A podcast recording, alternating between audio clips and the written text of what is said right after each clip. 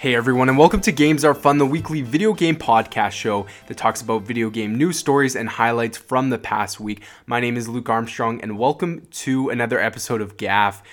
If this is your first time checking out the podcast, you can get podcast Games Are Fun on iTunes, Google Play, SoundCloud, and CastBox every Tuesday at ten a.m. Mountain Standard Time. So, what is this week's episode looking like? Well, we're talking about Fortnite Season six, just launched last week, and so that's obviously a big topic of discussion for gamers right now. Fortnite, the biggest game on the planet. I've actually found that I've been playing Fortnite more often than I did in the past. Uh, the last couple of weeks, I would say, of Season five, I started playing it with some friends, and I just got hooked on it. Um, I got the Fortnite bug. I just... I really was having a real fun time with it. And so when season six started, I'm like, you know what? Screw it. Let's get the battle pass. I'm not normally somebody who uh, sticks to one particular game. So this, this little bit will only last for a while. Um, I'm just, I'm not devoting all my time to it. But anyways, uh, I'm going to be talking all about my experience with, uh, with Fortnite lately, and obviously all the details surrounding what's new in season six. And then uh, the last half of the show, the ha- second half, um, is going to be about horror games. So I'm actually going to be listing and giving suggestions to you guys on some of the best horror games you can play across a bunch of different platforms. It's October. That means that Halloween is right around the corner. And I'm just, I'm a huge horror movie uh, fan. I'm a big horror video game fan. And so I wanted to, as soon as October hit, I'm like, you know what? I'm talking about some of my favorite scary games. And hopefully you guys will find some interest in, in these games and check them out for yourself this Halloween season. And then that's the episode. It's a little bit shorter than normal just because this has been a busy week for me. I haven't had a lot of time to prepare for this episode, but I do promise you that next week and the week after that we'll have more content in the episodes. I, as you can see, I've been trying to stick to that hour, you know, forty-five minutes to an hour time range for each episode. And uh, yeah, I, I will try to, to hit that next week for sure. So, housekeeping for today's episode. October Community Let's Play. I need to get some just some suggestions from you guys on what you want to play this month. So, for those of you who don't know, every month there is a particular day that I host a Community Let's Play where I play games with you guys, the listeners. So, August was No Man's Sky. I had community members Coleman Dean and Brian Paquin playing No Man's Sky with me. And then September was Fortnite on Xbox One. I had my nephew and some of his friends playing Fortnite. And so for October, we need a suggestion on what you guys want to play. I want to hit two dates if that's possible. I want to hit one for my listeners who have Xbox, and I want to hit one for my listeners that have PlayStation four. Obviously, you guys know Coleman Dean and Brian Paquin, talk about them on the show a lot. They only they have PlayStation fours, and then obviously um, I have a bunch of other friends on Xbox One that have showed interest in playing. And so, because cross-platform isn't a thing, we I think it would make sense to to have two separate days where we host, uh, you know, one for Xbox, one for PlayStation four, and maybe if there's more Nintendo Switch owners in the future, then we could uh, do a Nintendo-themed one as well. And of course, it's going to be live-streamed on Twitch. Last week's, or last month's, uh, was really fun. I got some good viewers on the Fortnite stream and some new followers over on twitch.tv slash gamesarefunpodcast. And so I'm going to continue that trend and uh, stream the whole Community Let's Play on Twitch as well. So yeah, write into me what game you want and what platform uh, you're hoping for. Just some suggestions that I've kind of thought of. I thought of maybe Rocket League as a game that would be kind of cool. Overwatch. Um, what else? So, like a racing game would be sweet. If anyone has an Xbox and has Game Pass, Forza Horizon four is going to be available on Game Pass. And so that's that one game that I'm definitely going to be playing for a majority of the beginning of October. And so, yeah, if you have Game Pass, that's another suggestion. Um, but whatever it is, send me send me in what you think. And then in next week's episode, I hope to have a, a plan set in place, because we're already looking at the second week of October by next week's episode. And so it'd be great to have a plan in place, have the date set on when they're happening.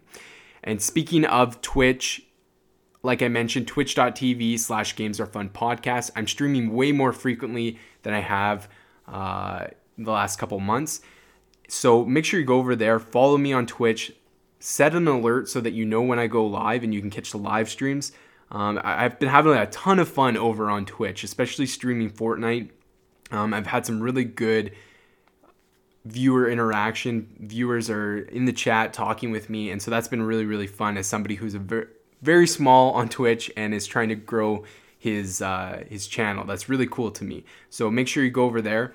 And okay, I guess I'll get to this later in the show when I talk about horror games, but horror games are definitely something that I'm planning on streaming this month of October. Uh, you can expect on Halloween a bunch of horror games being streamed, and so stay tuned for those kinds of announcements. Uh, one other note, I put a poll up on my Facebook page, Games Are Fun, and I basically was creating a poll to ask you guys what I wanted to play next for a retro game. Is down to Diddy Kong Racing and GoldenEye on Nintendo sixty-four. And Diddy Kong Racing won that poll. It ran for a week. They won by sixty-four percent. So you guys have spoken. That's what's going to be the next retro uh, game that I play. When that will be, I'm not sure, but just stay tuned for details on that. So that's housekeeping. Let's get into the episode's topics that I want to talk about. So Fortnite Season six has launched. Let me just say, let me just give a little bit of backstory of my Fortnite experiences as of late. So if you are a regular listener on Games Are Fun, I've talked about Fortnite, different Fortnite modes that have come to the, the game. And I've kind of also described how I perceive Fortnite. So when Fortnite was in early access, I, like basically right when it got on consoles, I jumped in and started playing it. I had a lot of fun with it, but eventually my hype kind of died down for it and I moved on. And that was even before they had the official launch of, uh, you know, starting with skins and all that. It was just very casual. There were solo, there were squads and duos, and that's it. There were no special customization. It was just chests and guns, and that's how it was. And so um, because it got a little repetitive, and I knew that the game was going to update, of course. Um, it's a games with service. That's how it's structured. But I just got bored of it at that point in time, and so decided to move on. When Nintendo Switch announced that Fortnite was coming to the platform, I jumped back in again and started playing on that, especially because of the cross-platform compatibility, where I could log into my Xbox Fortnite account, my Epic account that was on my Xbox. I could sign in on my Nintendo Switch and just continue playing on that profile. So that was really sweet. Again, played it a little bit, but didn't get super into it. At this point, I can't remember. I think it was season five, maybe uh, that it. I that's where the game was at, and yeah, I just I I guess I just didn't really. Uh, get pulled back in immediately. And so I would say two or three weeks ago, I started playing Fortnite. Um, I think it actually ha- happened with the Fortnite Community Let's Play last month in September. And I started playing it and I was like, you know, this game is really fun. Um, and I think it had a lot to do with playing with other people. I've been playing a lot more with people I know and on chat, and that just adds to the experience a lot. And it's also a really fun game to stream on Twitch, because then you have the the viewer interaction on there as well. So that's been really fun. So long story short, I've been getting back into Fortnite a bit. I've been having a lot of fun with it. Still playing it on the side. It's not my main focus. I'm like ninety-four percent done Spider-Man for P S four. And so I'm just, my main focus is to finally flush that out and get it to one hundred percent, get the platinum trophy. And then I'm going to explore maybe some other different games, or I can put a little more focus on Fortnite. But for the time being, um, yeah, I just drop in every other night and play some Fortnite. It's been really fun. And so season six, I decided, you know what, I'm going to get the battle pass for this season because I'm playing it a lot more and it just makes sense to do that. So A lot of you listening to the episode probably are all aware of what's new in Season six, but I decided to highlight everything that is in Fortnite Season six. So I'm pulling this uh, from GameSpot. Tamur Hassan uh, posted an article, "What's New for Fortnite Season six, Map Changes, Skins, Battle Passes, pes- Pets, and More Big Additions." So I'm using this as my platform to list all the new features you guys are seen in Season six. So Epic Games has done a fantastic job of ensuring that Fortnite keeps its fans engaged by regularly dropping in fresh content to unlock and giving aspects of the gameplay new twists. That continues with the release of the latest major update, which kicks off Season six. For this season, there's a whole bunch of new cosmetics items to unlock, including skins and pets, but also plenty of gameplay opportunities to discover, ranging from bouncing around on Loot Lake to turning into ghosts by using the Shadow Stone, which were disabled due to a bug. Those are just a couple of examples, but below you'll find a complete breakdown of everything new to Fortnite from the Season six update. Expect for things to develop further, um, as we've already seen the new Floating Island is on the move. So, Fortnite Update six full patch notes. So, Fortnite Season six launched alongside patch six point oh, which introduced a number of new features, changes, and tweaks, in addition to the Battle Pass refresh, which delivers over one hundred new cosmetic items to unlock. There's pets, location overhauls, weapons, and items put in the vault, and more. Um... So if you want to run down on the full Fortnite six point oh patch notes, you can check those up online. I'm not going to go into those details, but uh, moving on, new map locations. The island on which Fortnite's Battle Royale takes place has undergone multiple changes across the various seasons thus far, and Season six is no different. Epic Games has confirmed that there are at least four new locations to check out: Floating Island, Corrupted Areas, Cornfields, and Haunted Castle. Players have been directed to drop in and find the rest in-game, indicating there are further secrets to be found on the island. So I have actually, I've explored the Haunted Castle a bit. It's really sweet. Um, as well as, uh, no, that's it. I have not actually got onto Floating Island or the Cornfields or the Corrupted Areas yet. Um, I'm kind of a, a player that drops in on the edges of the map and work my way in so I don't die right away, but I should probably explore those. Continuing on, Battle Pass skins and other rewards. With over one hundred new cosmetic items to unlock as part of the Battle Pass for Season six, Fortnite players are going to have a busy time grinding challenges and racking up kills in Battle Royale. To give everyone a target to strive for, we've put together a complete gallery of every reward in the Battle Pass so you can see all the skins, bling, sprays, emotes, banner icons, and music added in the season. So obviously I'm not going to describe in detail every single thing that's part of the Battle Pass, but the skins are kind of Halloween themed. Um, there's kind of like a Teen Wolf skin, um, a Red Riding type skin, skin, um, and some other kind of Halloween haunted skins, I guess. Um, so yeah, I'm I'm sure that a majority of the younger audience is well aware of what skins, because that's what they find important. Um, But mentioning the skins, there are the they're cool new evolving skins. So we've got a specific article where you can look at the new skins. Although all the skins are cool, there's two specifically that are particularly worthy of attention. The first is a legendary skin called Calamity, which levels up and transforms a female character from a standard model wearing a cowboy hat, shorts, and a t-shirt to someone straight out of Bloodborne. Similarly, the Dire legendary outfit takes a male character and transforms him into a werewolf, clearly inspired by the movie Teen Wolf, as I had mentioned earlier. So yeah, there are skins that aren't just w- w- look a certain way. You can actually level them up and get them to the legendary level and uh, change the skin and evolve it. Battle Pass details. Um, we'll skip that. Pets. The other big new addition is pets. There are currently three of them, and they'll hang with you within your, oh, excuse me, and they'll hang within your time in the game. There's three pets in total right now, and you can see them here.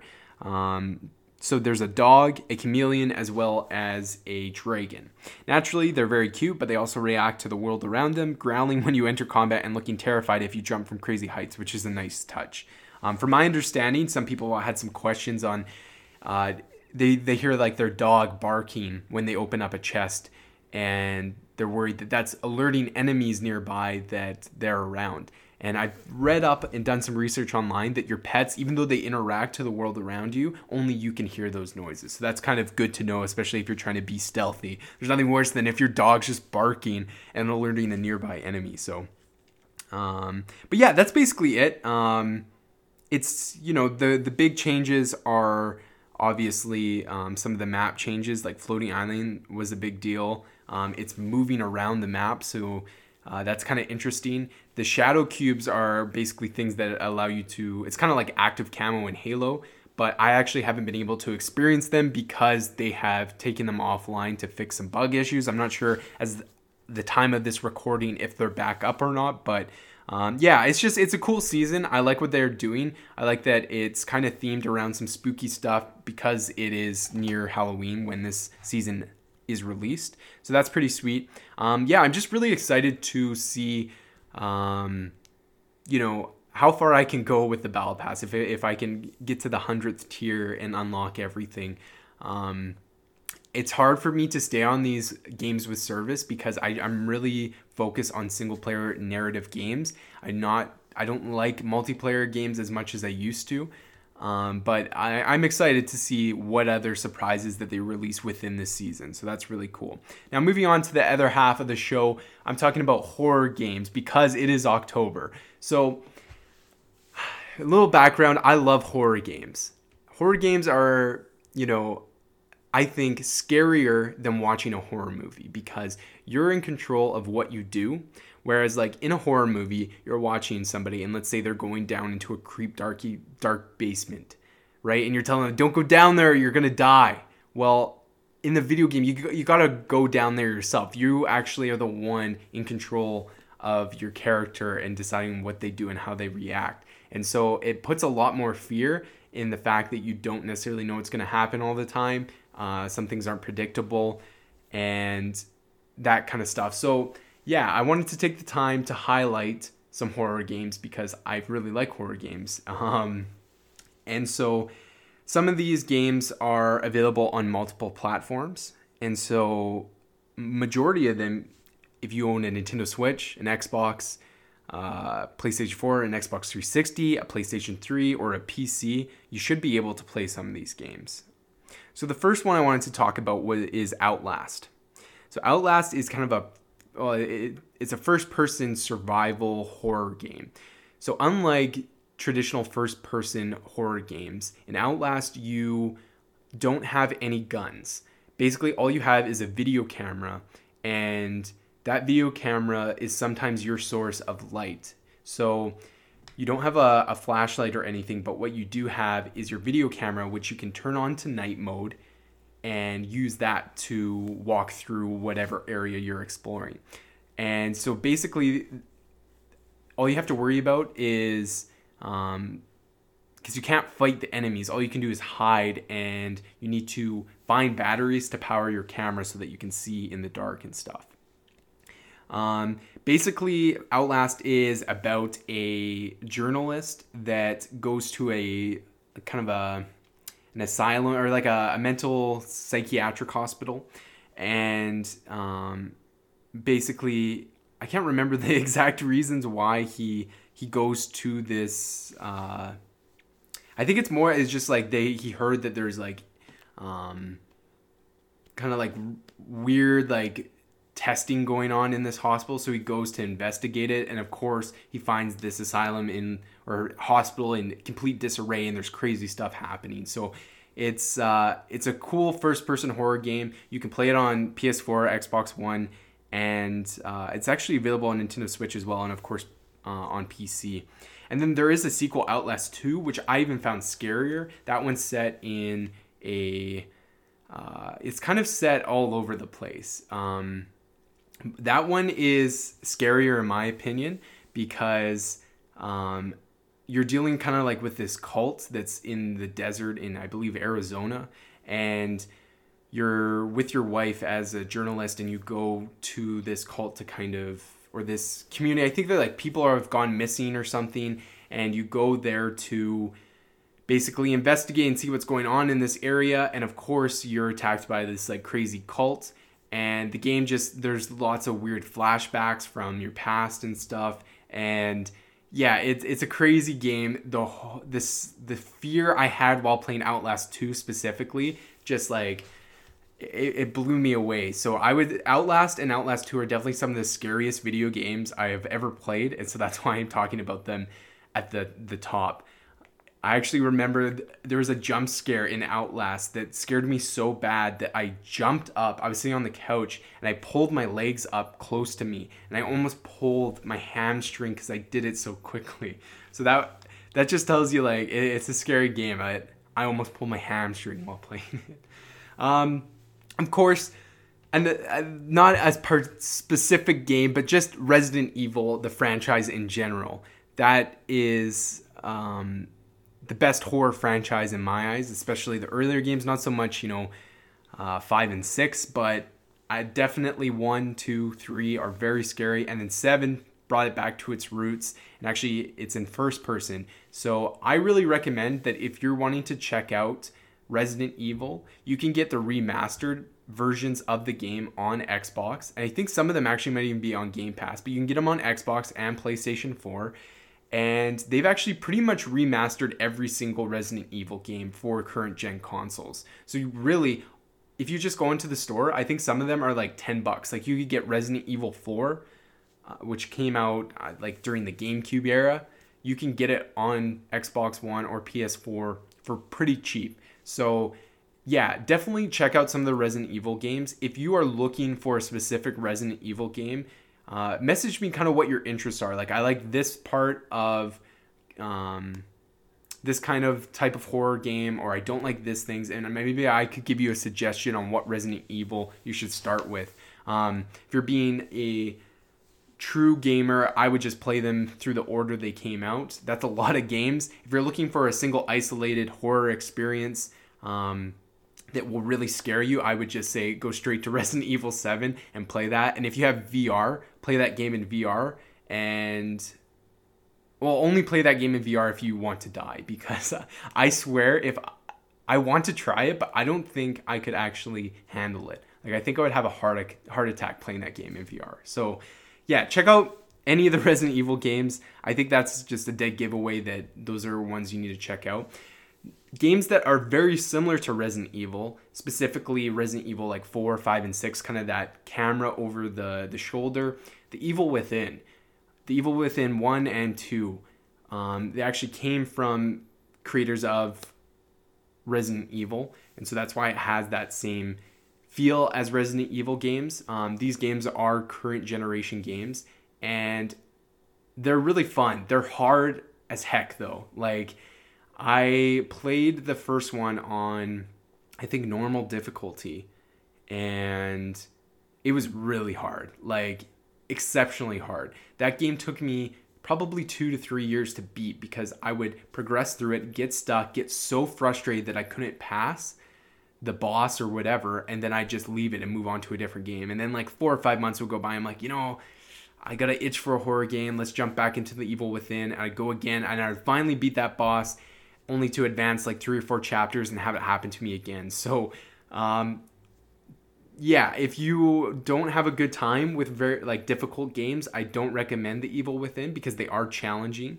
But if you like a challenge and you like horror, then definitely check out uh, either the first one or the second one.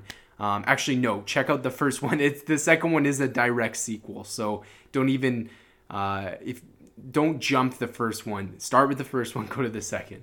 Um, another game, this one's for PlayStation four people only, Until Dawn. So Until Dawn is basically, I think I've mentioned it on the show before, it's made by Supermassive Games. It is a kind of choose your own adventure type game where you'll be given two options or you'll be given dialogue choices, and every choice you make affects how the game uh basically goes out. And the game is kind of set of like these teenagers go to a cabin up in the mountains, and there's this creepy horror guy that tries to kill them. And so it's very stereotypical horror movie themed. What's cool about it is it's kind of like B-grade horror. It's very cliche. All of the cliches that are part of horror movies are in this. So it actually is really fun in that sense that they poke fun at those those things that horror movies always have in them. But what's cool is the choices are really in depth. You can actually play the entire game and have not a single character die. You can also play the game and have every single character die. So like, I think in my, I've only played through the full game once, and I think I had three people die on me, maybe more. And I found out that, you know, looking back, if I made certain different, if I made different choices, there was different outcomes. So that's really fun. It's a really fun game to play with your friends and, or maybe like a, uh, your girlfriend or boyfriend, um, because you can, uh, have fun, you know, voting on what, what choice should happen, right? And seeing how it pans out. Um, so yeah, definitely check out Until Dawn if you have a PlayStation four. The game's been out for a while, and so yeah, I, I seriously recommend it. If you're looking for something to do, like I said, with your boyfriend or girlfriend or your friend, like on Halloween night, like get Until Dawn. It's probably pretty cheap on the PlayStation Store, and that will just, I guarantee you'll have a fun time with that. So those are basically the main ones that come to mind. Of course, I could go on uh, about all the horror games that you guys could play. But like I said, um, I'm trying to keep this episode a little shorter. So yeah, that that's basically the ones that you're going to probably want to focus on. Those are my recommendations. But of course, if you're looking for more than just that, comment. I'll reply what horror games I find uh the best. If you're looking for more psychological thriller rather than horror and gore, I definitely have some recommendations for that as well. Okay, now moving on to the last part of the show, we have the question of the week. Last week's question was, what do you guys think of the classic consoles being released? Of course, we talked about the PlayStation Classic that was announced in last week's episode, and I kind of gave my thoughts and opinions on it, but I, I wanted to see what you guys think of those kinds of consoles being becoming a trend. And so, of course, Brian Paquin and Coleman Dean, the two uh, very big supporters of the podcast, wrote in. And so Brian Paquin said, and well, first I should mention that both their answers are very different. They are on different spectrums of this topic. So I found that very interesting. So I'm going to read both their responses and then kind of give what I think on on both of them. So Brian says, I think these mini consoles exploit nostalgia and oversell outdated code. Best example, N E S Classic was what? one hundred dollars? Switch Online with twenty N E S games plus online service for twenty dollars. That right there shows me they're treating N E S ROMs as pack in tech. So why spend premium dollars on eighties hardware? PlayStation Classic, one hundred twenty dollars for nineties hardware. Our nineties ROMs. Um, exploiting nostalgia to gamers is like selling beer to an alcoholic. It's frowned upon and profit wins overall. Um, so that I, I'm going to actually read Coleman's response because it is so, it's like the polar opposite of, uh, well, Brian focused on the cost perspective, which I'll get into, but Coleman's response was a little different. So he said, with regards to classic consoles, I have both the N E S and the S N E S, of which I still have my N E S from growing up, but I never had S N E S. The classic consoles have been an awesome opportunity to play games from the consoles I grew up with that I never had a chance to play or the console I missed out on growing up. I could see the argument that classic consoles devalue original hard- hardware, but realistically, it's worth it, in my opinion, to be able to play games I hadn't had the opportunity to play before. So, as you can see, very different opinions on this topic. So let's kind of, let's, I want to respond to Brian's response first. So I think Brian has a really valid point that the, the cost of these things are the biggest issue. Um, that's what I have a hard time rationalizing to when I want to go purchase. I, I think uh, what the cost is, and I'm like, you know what, that's just far too expensive for me for just a very small number of games. If we look at the PlayStation Classic that we talked about last week, it's one hundred twenty dollars. Um, it's one hundred dollars U S, one hundred twenty dollars Canadian, and you're only getting twenty games, right? Sure.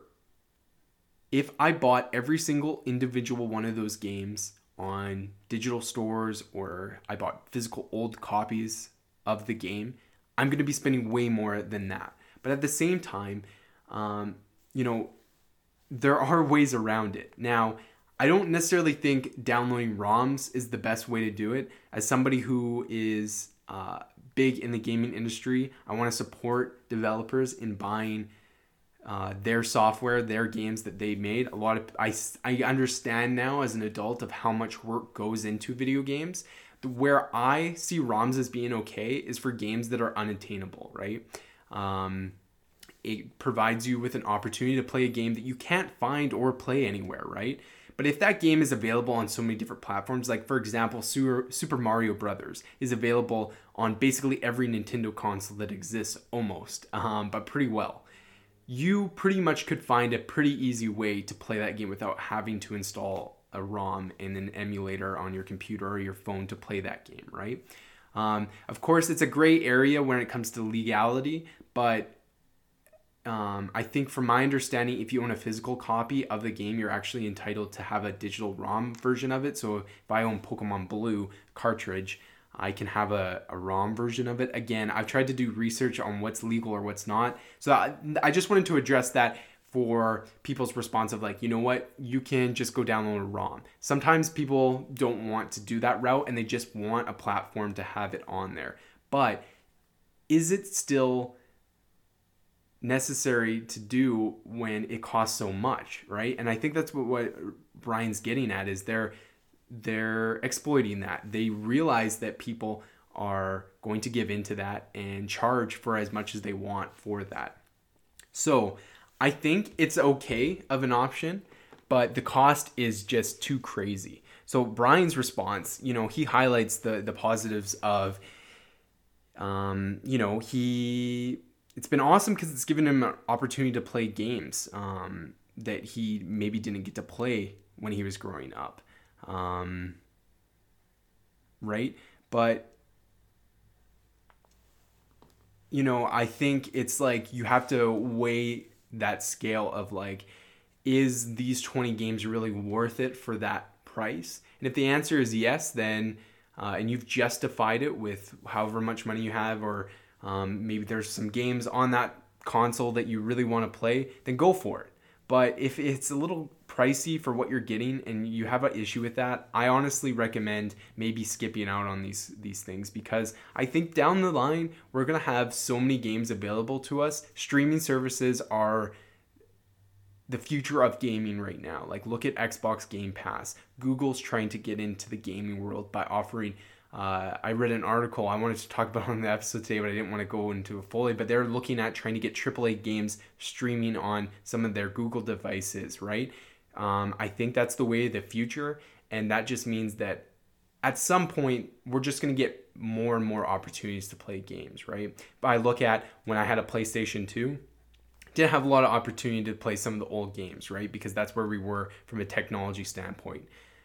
Now, today, not only do we have these classic consoles and everything, a lot of these games are on the digital stores of the Xbox store or the PlayStation store. So I think in the future, we're just going to have more availability for these games. But if you like to be a collector and you like to have physical items like that, then go for the classic consoles. But that's my whole spiel on uh, classic consoles. That's this week's question of the week. Um, if you are interested, make sure you write in your answers for the question of the week. Coleman and Brian, I can't thank you guys enough because you write in almost every single, if not every single week. So I really appreciate that. Um, yeah, if you have uh, a response to this, feel free to email me at the email address gamesarefunpodcast at gmail dot com. Now, for this week's question, it's kind of more uh, an original question. And I understand that not everybody's going to have a response for this question, but I've been talking about horror games, so I wanted to have, I basically this whole month, I, I kind of hope to have as many horror-related questions as possible. So my question is, what horror movie do you think would be the best adaptation into a game? So what horror movie would you like to see turn into a video game?